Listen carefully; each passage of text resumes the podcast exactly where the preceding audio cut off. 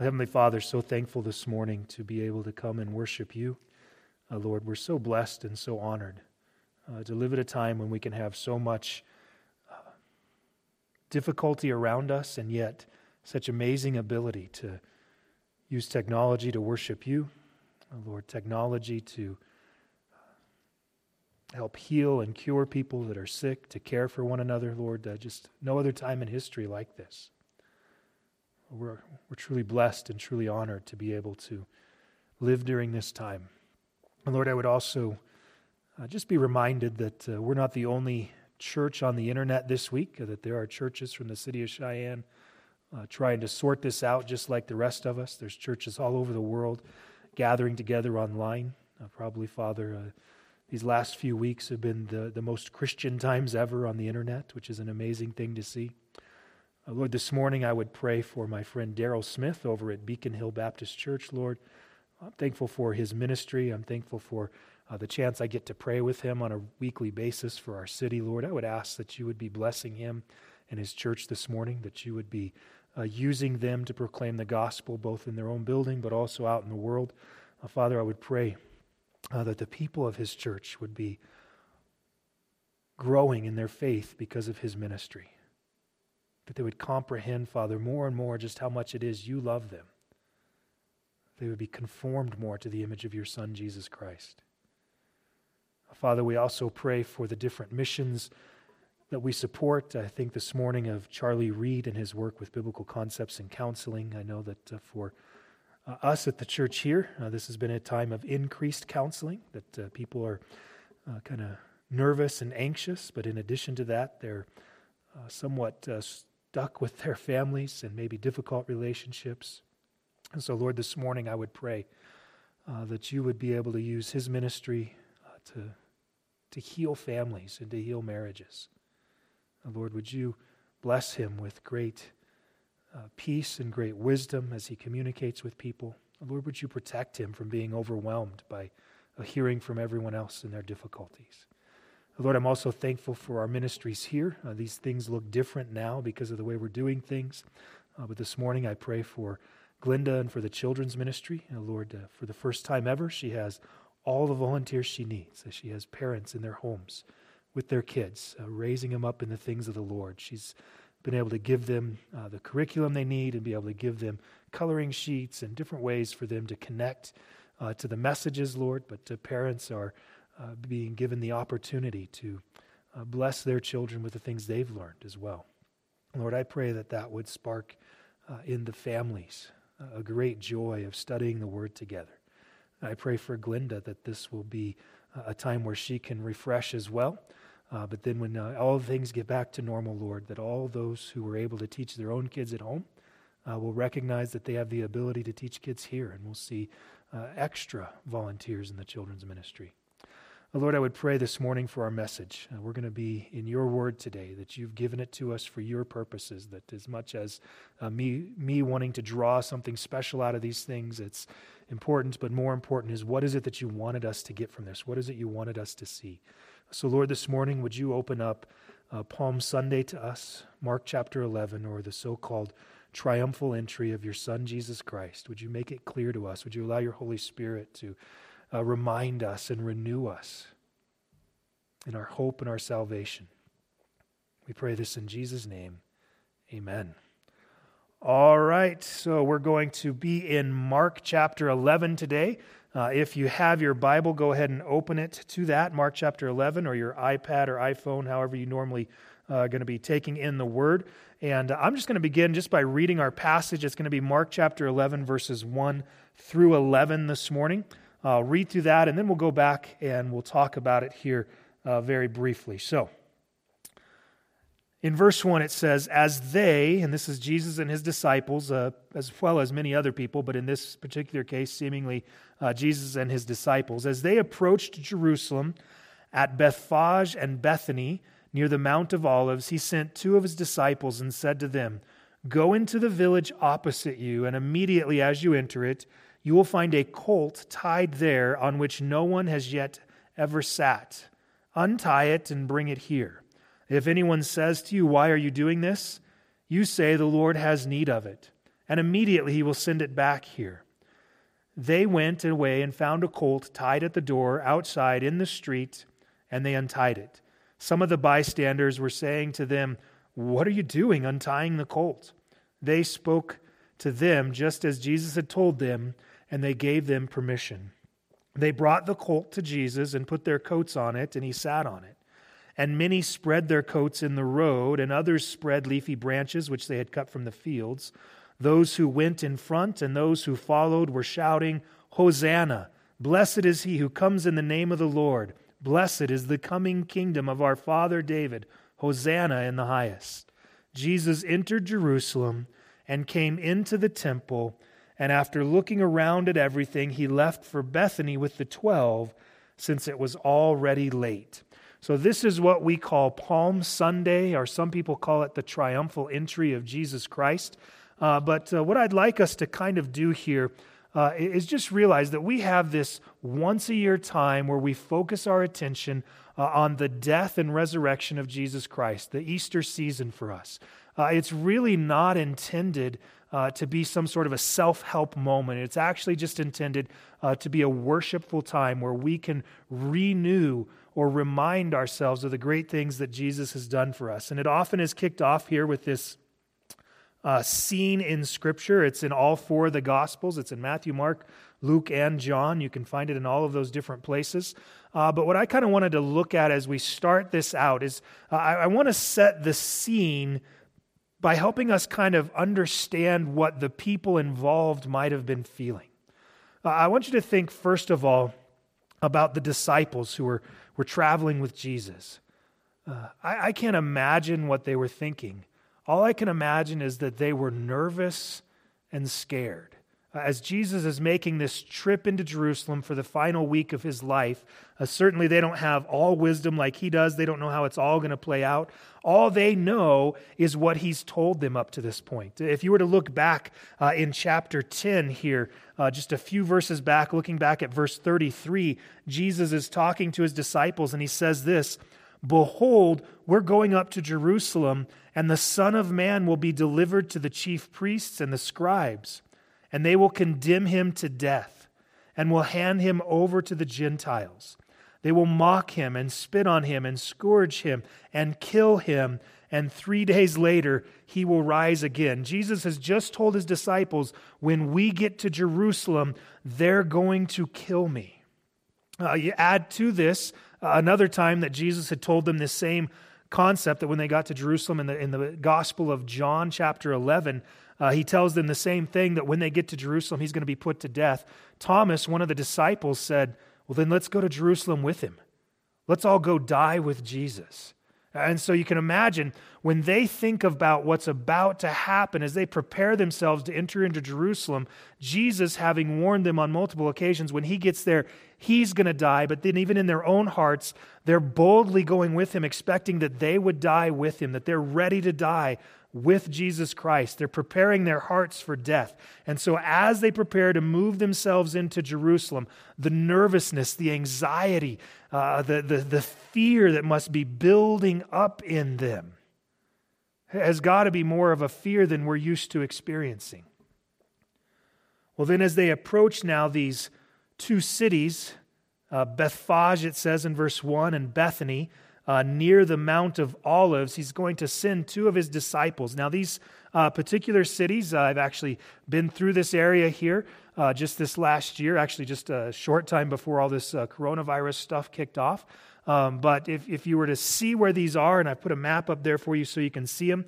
Uh, but really, if you were to go from Bethany, which is the farthest out city, to the temple to work your way into the city of Jerusalem, uh, it's less than two miles. It's really not that far. You could uh, walk it, you know, maybe in 45 minutes or an hour or something like that, all the way from Bethany. And Bethphage is probably the city where he got the actual uh, donkey there, the Mount of Olives, this area here. So again, uh, it's just a couple of miles at the most uh, to get into the city. You can see Jerusalem from there. You're going to go through the valley, uh, the Kidron Valley there to get into Jerusalem, and you'll go up then into Jerusalem. And the way the city is situated, when you come in from that direction, you're actually entering directly into the temple as opposed to the city that's kind of around it there. Uh, but as they enter these cities, Bethphage and Bethany, uh, Bethany in particular might stick out in your mind. Bethany is going to be Jesus' base of operations for the final week of his life. You're going to see that a lot of things uh, have and will happen there. Uh, just prior to this, Jesus had been in Bethany where he raised a guy by the name of Lazarus from the dead. So in the city of Bethany, Jesus is pretty popular. There's quite a few people that know Jesus and know the ministry that he's doing.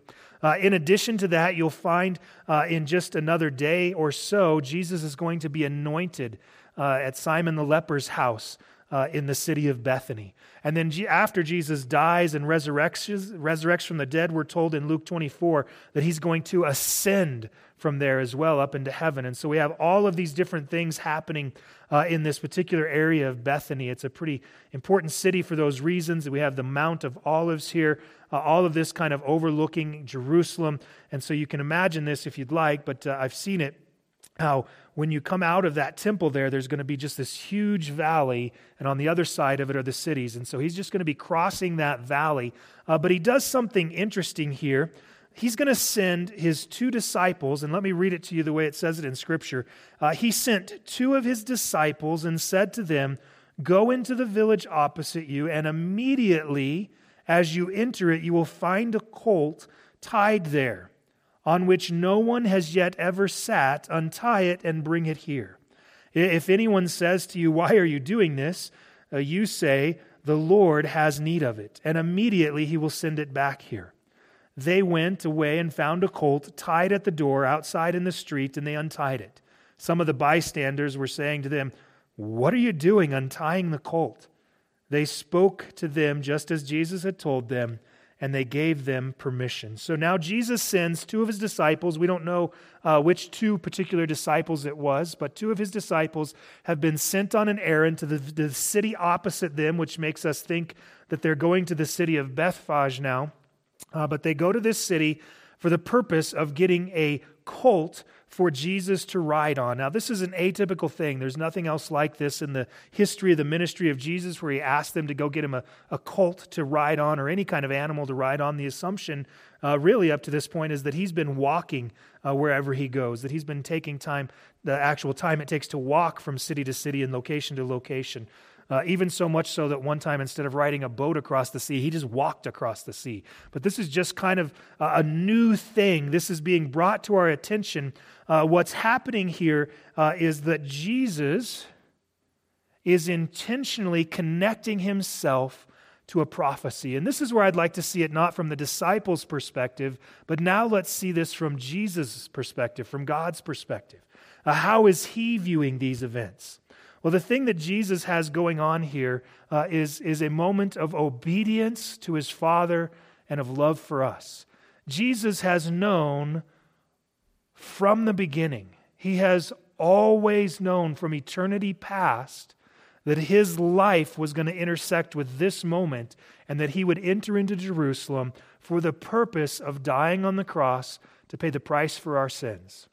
This has always been his goal, his, his mission in life. It's always been something that he has intended to do. Uh, we know that God had this idea, this concept of, of a sacrifice for sin, going all the way back to the book of Genesis. If you remember, all the way back in Genesis, in the Garden of Eden, Adam and Eve, when they sinned the first sin, when they were deceived by Satan, but they sinned the first sin, they were naked and ashamed. And what did God do? He killed some animals so that they could take the skins of those animals and cover their nakedness, to cover their shame, to cover their sin. And then that has been repeated throughout history over and over and over again uh, to the point of now uh, within the nation of Israel, there's these required sacrifices for sins, and most specifically at the time of Passover. And so now you're having throughout the nation of Israel this idea year after year after year that they would have to bring a sacrifice for their sin. And so you think about every single year, hundreds of thousands to maybe even millions of sacrifices being brought for the purpose of covering their sins, just like God did in the Garden of Eden. But each one of those sacrifices was pointing forward to the ultimate sacrifice, Jesus Christ. And so, from God's perspective, all throughout history, every time somebody sacrificed a lamb for their sins, it was a reminder to God, it was a reminder to Jesus Christ that Jesus would be that ultimate sacrifice. And so, those year after year, and those multiplied hundreds of thousands year after year sacrifices, each one rose up to God as a reminder and rose up to Jesus Christ in heaven as a reminder that Jesus would be giving his life. He had been preparing for this moment for all eternity. As you imagine that, then imagine the beginning of Jesus' ministry when he runs across John the Baptist. And John the Baptist looks at Jesus and says, Behold, the Lamb of God who takes away the sins of the world. So now within Jesus, we see this obedience and this love, this determination to go ahead and complete the sovereign plan of God that He's had from the beginning of time that prophetically has been laid out for them. Beyond the things that we see here in Scripture, there's the prophetic teaching of these things. Even this very moment that we're seeing right here in Zechariah chapter 9 is prophesied. This exact thing in Mark 11 prophesied for us in Zechariah chapter 9. I'm going to turn there and read that for you as well. Zechariah chapter 9 verse 9, uh, it gives us a picture of what Jesus was trying to do. He was making an image so that the people would recognize this here. So look what it says here in Re- uh, Zechariah 9 9. It says, Rejoice greatly, O daughter of Zion. Shout in triumph, O daughter of Jerusalem. Behold, your king is coming to you. He is just and endowed with salvation, humble and mounted on a donkey, even on a colt the foal of a donkey. And so Jesus is essentially, when he sends his disciples to pick up this colt, and this colt, C O L T, I have to say it like that, this C O L T, uh, in the other village, he's doing this so that he can reenact something that's been prophesied in advance uh, what isn't clear here in this moment, though, uh, is that the prophecy of Zechariah 9 actually goes right through this moment and it goes to Revelation chapter 19, something we'll see in a couple of months. In Revelation chapter 19, it's really talking about the second coming of Jesus Christ. Uh, but Jesus, in this moment, is identifying himself with the rider on the colt. He's making it clear to the people that he is, in fact, the king. He's the one who's supposed to be coming uh, to bring salvation. And it says that he is endowed with salvation. He's coming for the purpose of bringing salvation. So you have kind of this powerful prophetic retelling in advance of what's going to happen. Uh, in addition to that, I love the picture. It says he comes humble. And of course, it's very powerful to think about how humble this moment would have been. Uh, he comes humbly because as he's going to come in this moment, he's riding on a colt of a donkey. And so now these guys have been sent to pick up this colt of a donkey so that Jesus can reenact this scene that's been given to us in prophecy that will ultimately be given to us at the end of time at the second coming of Jesus Christ. And he tells his disciples just when you get there, just say this the Lord has need of it, and they'll actually give it to you. Now, uh, this is what takes it from grand theft donkey to just obedience here, right? This is just Jesus himself explaining what needs to happen. Uh, but apparently, the had either been pre-set up with the owners of the donkey, and we actually see in, in the book of Luke uh, that the owners of the donkey are in agreement with this, that they give their permission. Uh, Luke chapter 19, 33 says that some of the people that were there when they come to pick up the colt, there uh, they were actually uh, the owners, and they give permission to this. Or probably just as likely, if it wasn't prearranged by Jesus, uh, is this that they were so willing to give what they had to the Lord that when asked, they gave freely. And I think that's probably more likely what's happening there. It's a good application point for us. It's just a moment for us to think through our life and just ask the very simple question uh, at what expense are we willing to surrender for the things of the Lord. If, if the Lord has need of us to do something, do we put limits on that and say, All right, God, I'm willing to do anything for you as long as it doesn't take more than 30 minutes? I'm willing to do anything for you as long as it doesn't cost me very much. Uh, it's just this idea of being willing uh, to share with the Lord the things that He needs. And He does need us. I think that's an important part of this that we sometimes forget that the Lord does, in fact, need us. He's created this world in such a way that He's provided us with things that He's willing to use for His kingdom's building, His ministry here on earth. So, those are one of the things that we don't want to forget in this. We need to check our hearts. Uh, for somebody to give up, uh, in this case, a colt, it would be similar to us giving up a car, uh, a Dodge Colt, apparently, but in this case, just this willingness to be surrendering that much, to surrender a vehicle for the things of the Lord. Now, I don't think that God needs a vehicle right now, but I'm just saying if it's up to that level of giving that God says, I need this, that people would have a willingness to give. Not for any other reason, but the Lord needs it. They just want to give to the Lord. And that's what uh, we find here uh, with these folks uh, as they go that. So, anyway, they, they went away, they found the colt. The owners give permission for this. Uh, one of the things that we might want to connect to this, if you'd like to uh, do a little bit of extra research, uh, there's also this understanding that this time in history had been prophesied. Uh, that it had been specifically laid out for this time in history. Uh, I was listening this morning to uh, Pastor Randy from Calvary South to his sermon, and he was using Daniel chapter 9 to establish that timeline to tell us that uh, we have a specific date in history that we should be starting a countdown until Messiah the Prince comes. And so, if you want to listen to that, go to Calvary uh,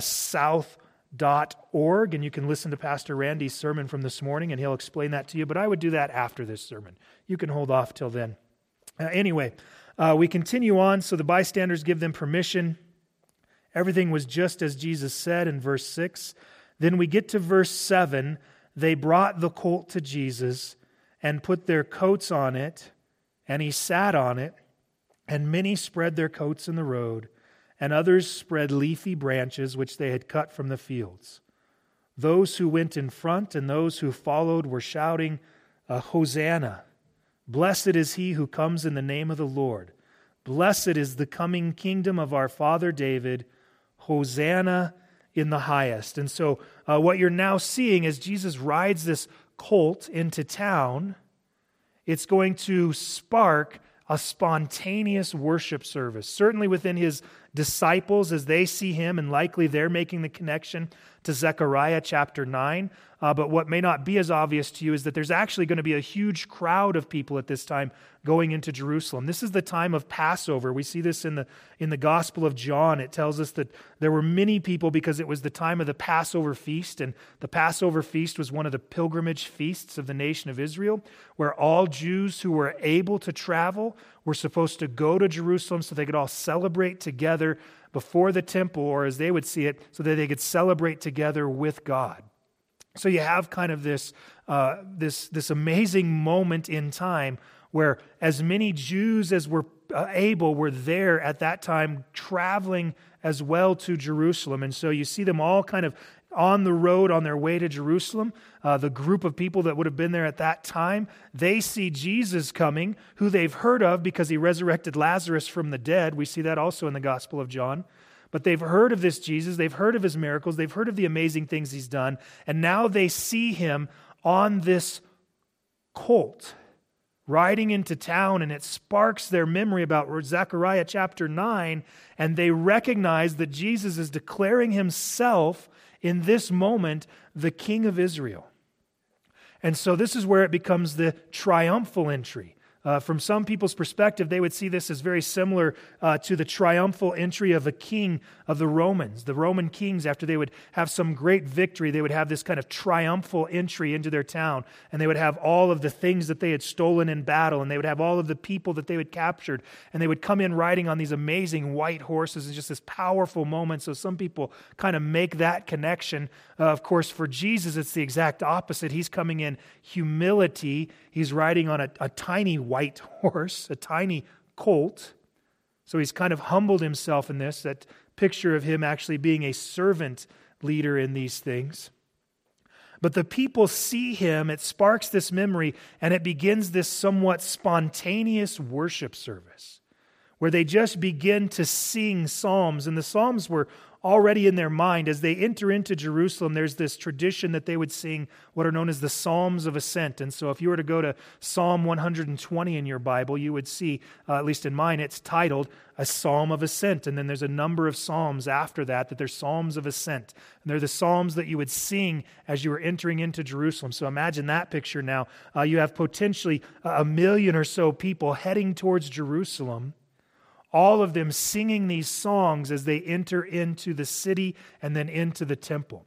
Well, they change their song list when they see Jesus. They start singing out of Psalm 118 when they sing this line Hosanna, blessed is he who comes in the name of the Lord. They sing this psalm to him. I think it's a powerful way to worship, to sing through Scripture. I think it's something that uh, we do, or at least I do often when I pray. I use scripture as kind of a guide for my prayer.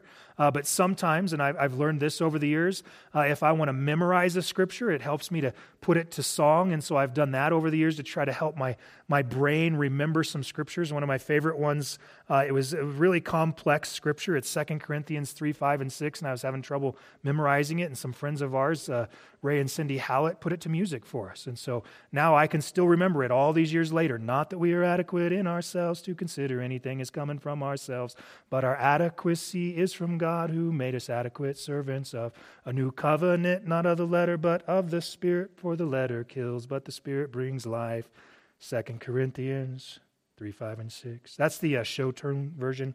I've also got a rap and a country version that I'd sing you another time. But the idea of putting those things to music, to take the Word of God, and now they're singing the Word of God at Him. Uh, it's something, by the way, that people will argue about a lot in worship. It's a, a thing I hear all the time. Uh, this, this came to my mind a number of years ago. I have a group of pastors that I interact with on a blog, and one of the blogs, uh, one of the pastors on the blog was complaining about today's worship music.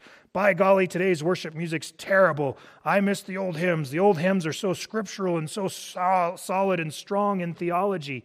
And so I decided, being the wise guy that I am, I was going to check his facts. I was going to see if there was a reason to believe what he was saying. And so I went at that time and I looked for the top Christian songs. I took the top three Christian songs at that time uh, that were uh, popular for praise and worship. All of them were new songs. And I looked at them and I said, Is this scriptural or not? And I could actually draw out very specific scriptures. And so I sent that back to him and I said, I think your issue is one of style, not of substance. Uh, I decided to do that today to Doug, by the way. He doesn't know this yet.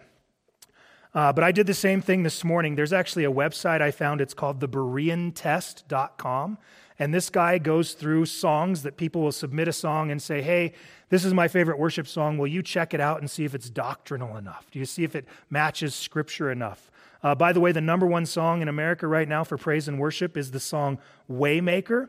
Uh, I don't know if you know this, but the Berean test gives it an 8 out of 10. That's a pretty high score for scriptural. And he lists out 25 verses from the Bible that relate to that song. So, how do today's worship songs uh, le- measure up? When we think about the songs that we sang just today, uh, three of them he's graded on his website.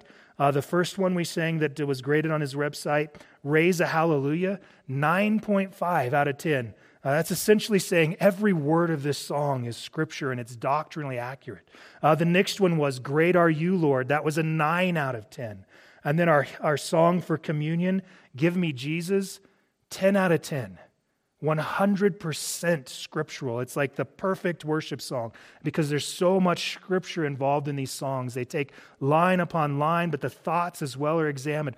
Uh, what I'm saying in this is when we sing, we're creating a, a, way to remember the Word of God. And you see these songs that come out in your life that you memorize these songs accidentally, really. You sing them kind of over and over at church. You hear them on the radio over and over, and they just kind of stick in your mind. And then I found myself in these moments, and they're almost a little bit awkward, but I'll have this moment where I'm counseling somebody.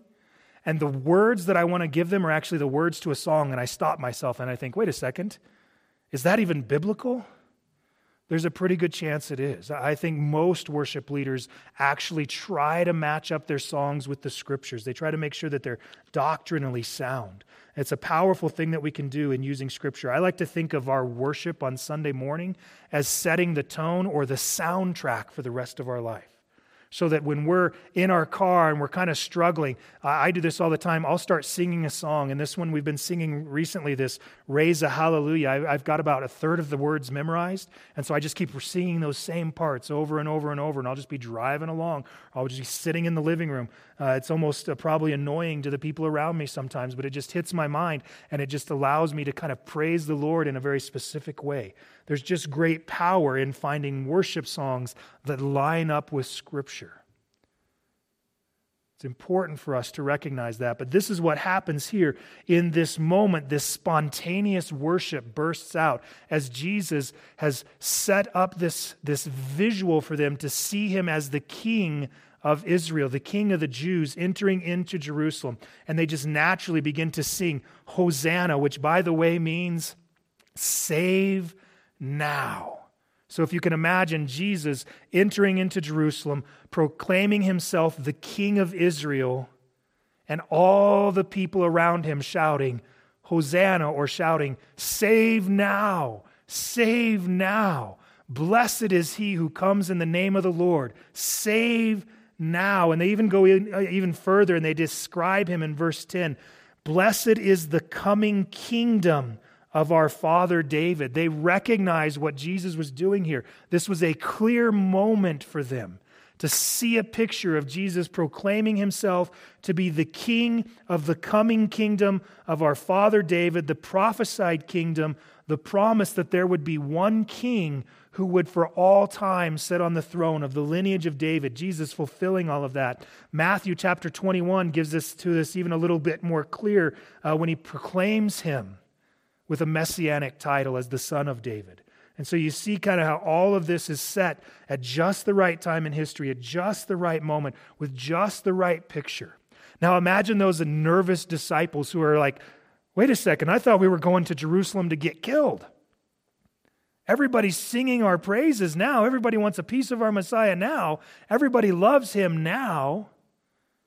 But we've forgotten about the religious leaders who hate Jesus. It was their plan to kill him. Uh, we've forgotten about the Romans who don't look kindly to other people declaring themselves to be king. And so, as beautiful as this moment of worship may have been, I think in the disciples' minds, they might think to themselves, uh, could we keep it down a little bit, guys? We don't want to draw a crowd. We don't want to make a scene as we enter town, but sure enough, they're making a scene. They're laying their coats down in front of him. They're taking palm branches and laying them down in front of him waving him, a wave offering before him. Kind of this powerful moment, if you can envision this scene, uh, probably going on for a mile or more as he enters into Jerusalem. It's this powerful, powerful moment. And it should build in you this expectation. What's going to happen when he actually gets into the city? Well, uh, it's a little bit of a letdown a little bit of a letdown. And this is why I don't really like calling this the triumphal entry of Jesus Christ, because it really wasn't. It was a moment of powerful worship followed by no change. Now, look what happens. It says, Jesus entered Jerusalem, came into the temple, and after looking around at everything, he left for Bethany with the twelve since it was already late. This amazing parade, this amazing entry, this amazing moment of worship as they enter into Jerusalem. And when he gets here, nothing. Uh, you'll find in the other scriptures uh, some other passages that deal with this, some of the things that happen along the way. Uh, one of them I think that is most telling is it says, as Jesus was overlooking Jerusalem, he wept. Oh, how long I have wished to gather you in. Oh, Jerusalem, Jerusalem. You see, the timing was not the time of the conquering king. First must be the time of the suffering servant. And so, Jesus, just like a sacrificial lamb, he's going to spend the next week in Jerusalem and he's going to be examined for spot and blemish, just like the sacrificed lambs would be examined. And he's going to be found to be perfect and he's going to be sacrificed for all. It's amazing to me how quickly this turns from this amazing moment of worship to no actual change in the hearts of people. It's quite possible that a number of the people that were shouting, Hosanna, Hosanna, save now, in a few days are going to be shouting, Crucify him, crucify him, crucify him. It shows how quick a heart can change. It's uh, something that I think we can monitor in ourselves, that we can examine ourselves for. Do we have a faith that does this? We have these amazing moments of worship, and then we don't do anything different the next day, and so there's this let off. And then there's a new amazing moment of worship, and it's this new high, it's this new peak. Maybe we, we had an amazing Sunday morning, or we went to a concert, or something like that, or we went to a conference. It was just this amazing moment. But then we go home, and there's no change in our life. We don't do anything different. We don't actually take that amazing moment and turn it into an amazing worship that continues on, an amazing following of Jesus Christ, that we don't do anything better or more. We all want the amazing moment, but I think what God wants is to take those amazing moments to lead us into something amazing. They're intended to build us up and to spur us on to greater things. Let's not waste those, those amazing moments of spontaneous worship, those moments where we get a glimpse of who Jesus Christ is. And I would say that to us this morning. As the crowd is shouting, Hosanna, save now, save now, in my heart I'm thinking, Hosanna, save now, save now.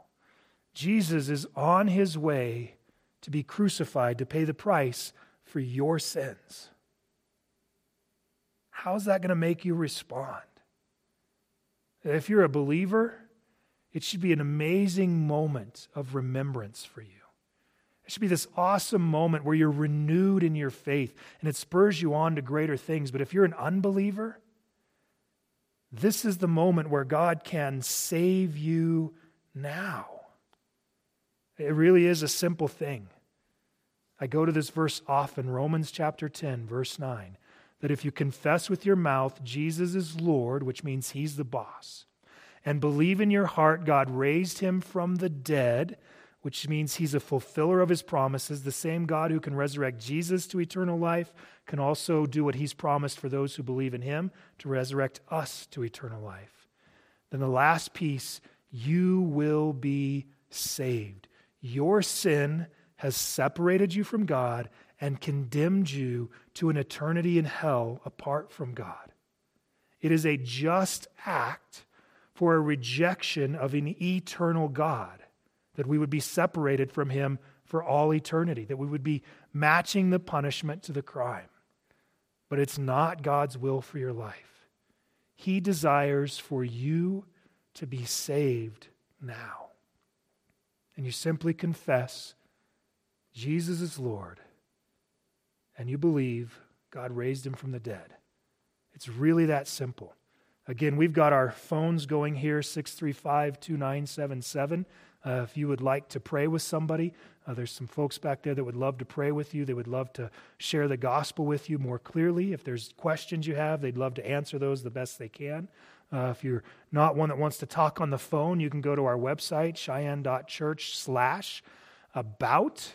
And then in there, you'll find the emails for all the pastors. You can email us if you have specific questions. We'd love to take those questions and try to help you have a greater understanding of Jesus Christ uh, so that you may have salvation in Him, eternal life. Now, next Sunday, we'll be celebrating Easter. And so uh, a number of years ago, I came up with kind of a reading schedule, a devotional reading schedule for each day of the week leading up to Easter, so that we can uh, celebrate by preparing our hearts and seeing what the last life, uh, last week of the life of Jesus Christ looked like. Uh, we've updated it to look prettier this year. Uh, rather than just some typed up notes that I have. We have this nice little graphic that we had made for us. Uh, but you can get this on our website. Again, uh, if you're already live streaming this right now, if you just look at the screen above you, there's going to be a little button there that you can click that says Walk with Jesus Devotional or something along those lines. You click on that, it'll open up this PDF in a new tab, and then you can just print that off. And this can be kind of your guide this week to prepare your heart for next Sunday, where we celebrate not his death, but his resurrection. In addition to that, on Wednesday night, we'll be looking at the crucifixion of Jesus. And so we'll be laying out the details of that. So you can kind of just follow along with us. We can do this, although we're separated, we can do this together, just apart, right? We'll spend the same time in the same scriptures. And so it's laid out. This is what happened with Jesus on Sunday. That's today, the triumphal entry. This is what Jesus did on Monday. He curses the fig tree cleanses the temple. And then on Tuesday, and then on Wednesday, and on Wednesday night, we'll look at his crucifixion, but on Thursdays, when he's crucified, I believe. And then you'll find that there's no readings for Saturday and Sunday because after the death of Jesus Christ, there's silence.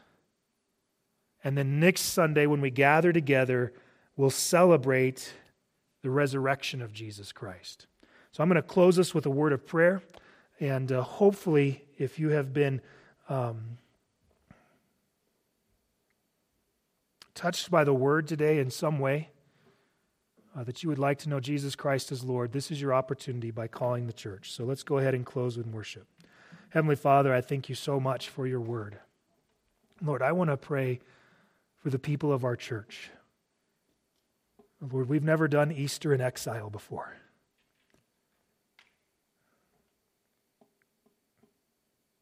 Lord, as a church, I pray that this time of absence and separation that we'll enjoy the technology we have, but absence will make the heart grow fonder. That it'll drive up our desire to be together. So when we're finally allowed again to join back together, oh, the Lord, it'll be a great celebration. Lord, I pray for the people in our church this week that you'd be speaking to them through your word, that your Holy Spirit would be reminding them to just do these simple readings. And you'd be preparing their hearts for a great celebration at home of the resurrection of your Son, Jesus Christ. Father, we thank you, and we love you, and we worship you this morning. In Jesus' name, amen.